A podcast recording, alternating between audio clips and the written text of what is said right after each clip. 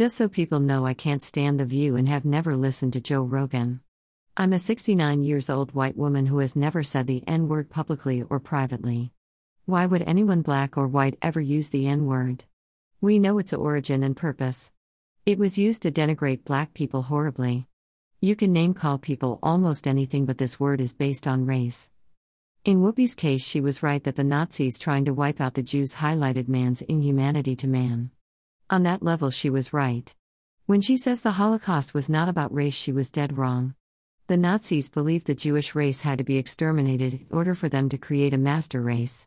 Roseanne Barr made a comment about Valerie Jarrett, former aide de Pre Obama, on Twitter. She was fired from the show Roseanne. She said that Jarrett was the spawn of the Muslim Brotherhood and Planet of the Apes.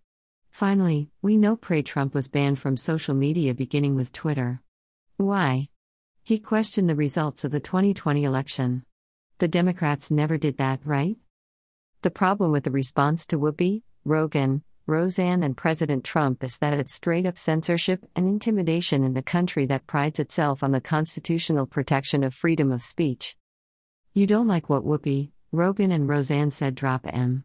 Nobody has ever forced me to watch The View. I honestly don't think Roseanne meant anything racist with her comment. Whoopi may have a lack of understanding of the Holocaust. Rogan, Whoopi, and Roseanne all apologized. I don't watch a lot of television. We dropped cable a year ago. If you think the N word is bad, and it is, how about some of the other language and obscenity on TV? We have no standards anymore. There isn't much on TV now that I could have watched with my son when he was younger or my elderly parents, when they were living, and not be embarrassed. Now the situation with Pre Trump was a tad different. We know why they pulled Pre Trump off social media. It was a political hit job. Period. They claimed he was spreading misinformation. Some people believe what he said was the truth. Some people believe Biden legitimately won the election and Pre Trump is dead wrong. They never pulled the account of anyone who questioned his win in 2016. I remember the resistance trending on Twitter frequently. It was a movement that questioned the legitimacy of his 2016 win of the presidency. They didn't censor the Russia collusion hoax either. It was a total lie.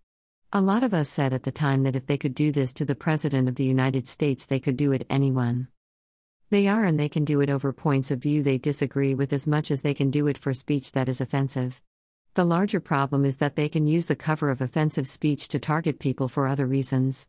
You have to see where this is going. Neil Young, Joni Mitchell, and Peter Frampton threatened to leave Spotify over Rogan.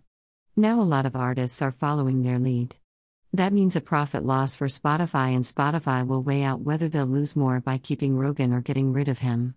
I'm not a Rogan or Whoopi fan by a long shot, but Young, Mitchell, and Frampton mean nothing to me. I don't care who the celebrity is, even artists I do like, they are not going to influence my decisions. I'm on the side of the marketplace of ideas where people can have an open and honest dialogue. If you make a mistake, you learn from it. You can apologize and hope people accept it.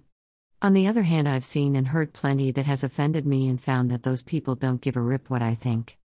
Truth is, many people in the entertainment industry are liberal and are not going to have any influence on my life whatsoever. As much as I like some music, their lifestyles leave a lot to be desired. I learned a long time ago there are better role models than the people in the music industry. Some of them are flat out hypocrites.